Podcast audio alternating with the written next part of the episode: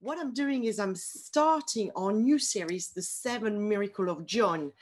And I'm looking at Jesus changing the water into wines in John uh, two, uh, verse one to twelve. Now, what is really clear in John twenty, twenty-one is that um, the intention of John in recording these seven miracles is that you may believe that Jesus is the Messiah, the Son of God, and that by believing, you may receive life in his name. There's something particular about, so my, there's something very particular uh, about those miracles that creates faith and life in God. So in the next few weeks, we want to dig in the Word of God and be changed by God, who will speak through his word, through the seventh, um, seven miracle. Now, um, the first miracle of Jesus here, changing the water into wine, is really the intention of Jesus is to reveal his nature and his glory, and to reveal to his disciples so they would believe in him and grow into their faith. You see here, uh, if we look at the context a little bit, it is the start of the journey for the disciple and for, for Jesus' ministry. So this miracle signals that the Messiah has come, that it is a new era, that the kingdom has come, that Jesus has come. And what best to use the circumstances of a wedding feast to signal the beginning of Jesus' ministry. So it's quite funny because his ministry is starting with a wedding banquet, but we know as well that in heaven, it will finish by a wedding banquet as well, with the groom and his bride, the church. So it's an interesting context here. Now, if you read as well in the, in the, in the text, the wedding takes place, the, the miracle takes place on the third day. And there is a bit of a significance, uh, significance, would you say, or signification? Significance. Significance. There's a bit of a significance here of the third day to show the redemptive nature of God. Jesus, as you know, resurrected on the third day. And Jonah, for example, was saved from the whale on the third day. And the third day often signals that something new is happening. All, and here we're going to see that all things new comes with the kingdom. In this context, we see as well that Jesus is surrounded by family member and his disciple. So um, it's another, it's a very intimate context in that sense. We know as well from the story that his mother already believed in him and already knows that he is the Son of God. And the community, of course, is going to be blessed by the miracle, as guests going to benefit from more and better wine. But the guests are not the central focus of the story. It's even possible that the guests are not aware of what's going on, because think about it. Um, Jesus is trying as well to, to protect the honor of the master. So it, it might be that the guests don't even know that we, we avoided this disaster of running out of wine. It is actually the disciple that are targeted in this story. They're the one um, for which the, the miracles are for. They're the one who are witnessing the miracle here. So let's read this miracle together. So on the third day, so unfortunately, I can't even see the top of my slide. That's really interesting. So on the third day, there was a wedding at Cana, and Jesus' mother was here, and Jesus and his disciple were, were invited. And can you read it, Jamie? That's impossible. Can you read it for me? Thank you so much. The, the problem with Zoom, right? On the third day, there was a wedding at Cana in Galilee, and the mother of Jesus was there. And Jesus also was invited to the wedding with his disciples.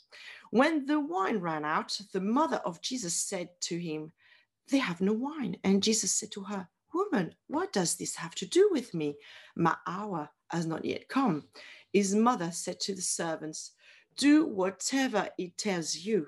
Now there were six tons of water jars Uh, they were uh, for the Jewish rit rites of purification, each holding twenty or thirty gallons. Jesus said, Jesus said to the servants, fill the jars with water.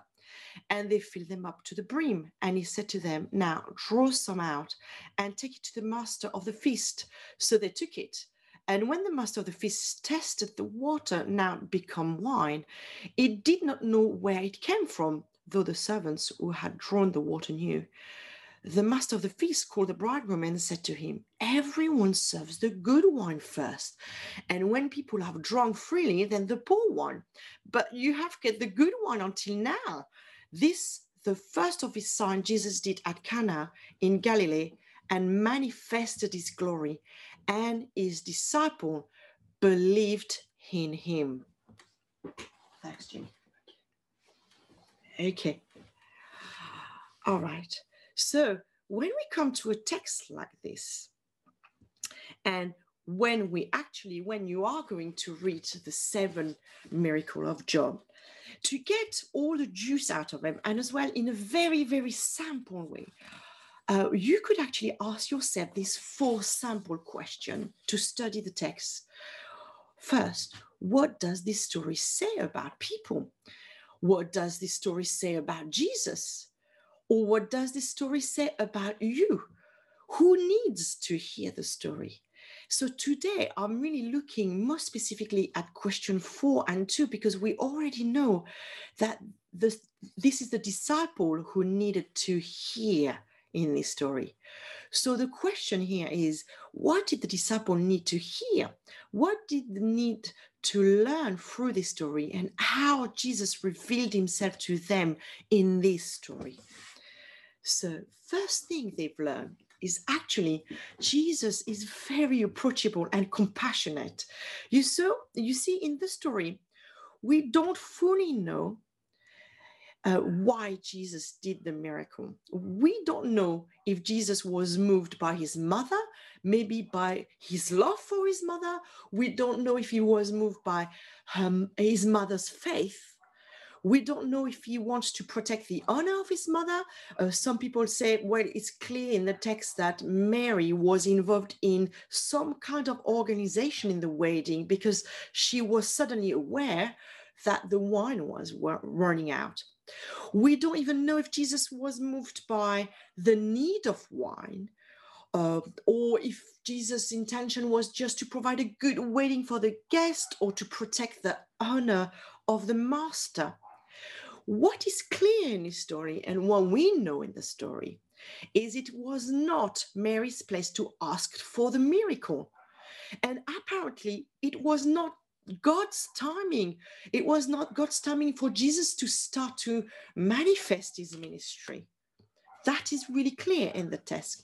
And remember, on other occasion, occasion uh, Jesus told his parents, you know, I, I, I, I am about my father's business. I, I will do when my father's will say, um, and what he will say. So uh, here in the story, Jesus turned to Mary and said, woman, what has it got to do with me? It's not, it's not for me to do anything. Now, just a little word of, of uh, warning about this. You must not read the text through your own cultural lens. You see, in our core culture, if a man says, woman, what has it got to do with me? Very often, this, this kind of approach is, is a tale of, of often husband to a wife, to kind of put the woman in her place, right? But here, if we go to the original Greek, um, it shows that there's absolutely no rebuke from Jesus. It's not rude, it's not hostile, but more a formal way. The word woman here is more, you could translate it better by madame, ma'am, you know? And Jesus said, well, what does it have to do with me? It's more like a matter of fact, you know, the wine has nothing to do with me. So what we see here is not Jesus telling his mom off, but more he's questioning his mom's request, especially because this is not his time. This is not for her to, to provoke the miracle. So he's questioning his mom's request. However, the interesting thing in the text is Jesus is completely happy to oblige. So his mom carry on saying, do what he says, you know, what he will say to do. And Jesus then does the miracle. So Jesus is not offended by Mary's request. He doesn't go, Mary, who do you think you are? You see, something happens when we come to Jesus and ask. His heart is moved. Think about the implication of that for our prayer life. Jesus is our advocate to God the Father. And here, Mary asked. It was not her place to ask, but Jesus is approachable and is compassionate. Now, the second point in the story, which is really exciting, Jesus is a God of abundant life.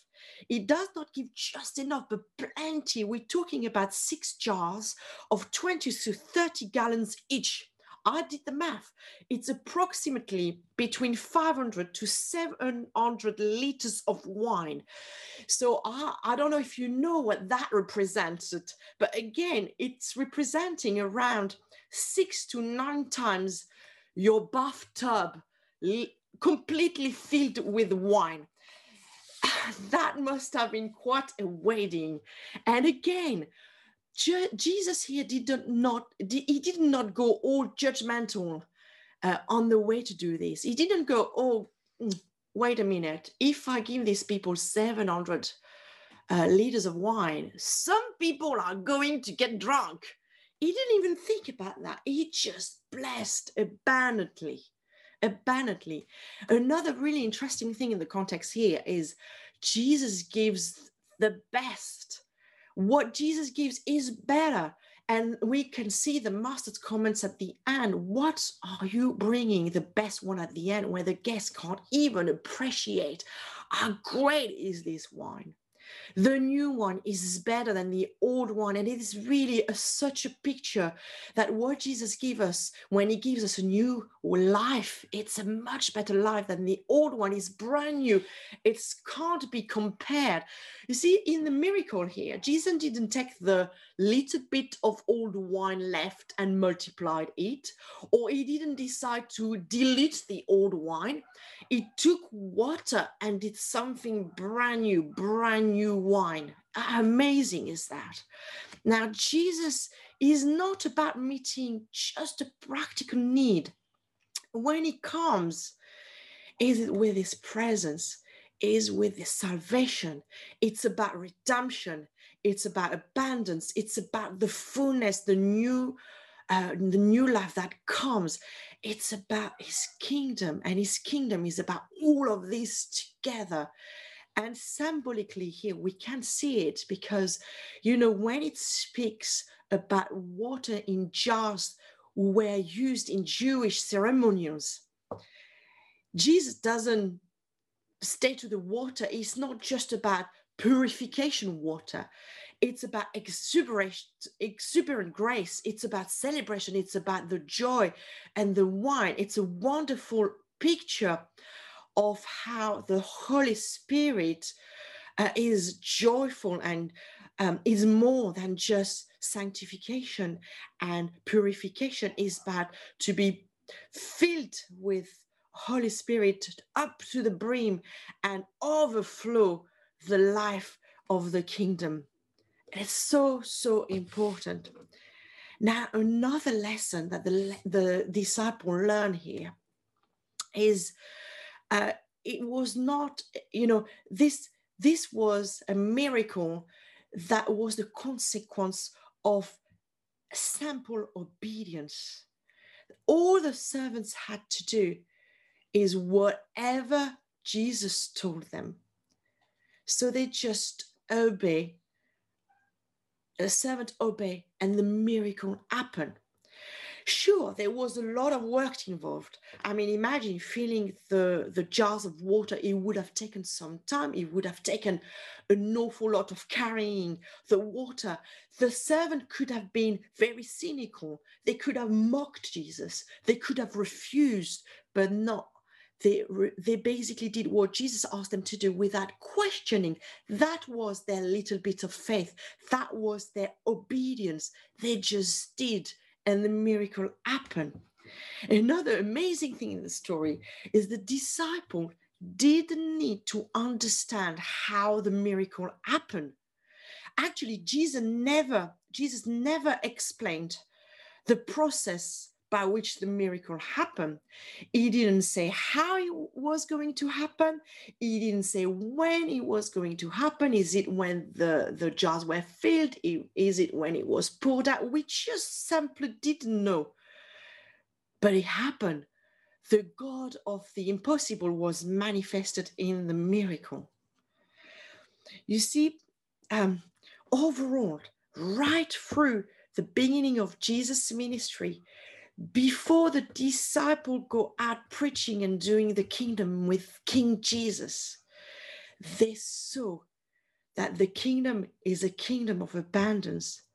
And secondly, they saw that Jesus, the King, is a king of love, is a king who loves people well. And you could see he loved, Jesus loved his mom by honoring the request. He loved the community by providing abundant wine and make the wedding a success and prevent embarrassment for the owner and the master of the wedding. He loved the disciple by showing them the essence of the kingdom, which is love. And he loved them by demonstrating his power so they would believe, they would have faith. He provoked that faith in them. So to finish, I just want you to take a little time, just reflect a couple of minutes and ask the Holy Spirit, how is this story relevant to me? How does it speak to me? Let's just take a few minutes.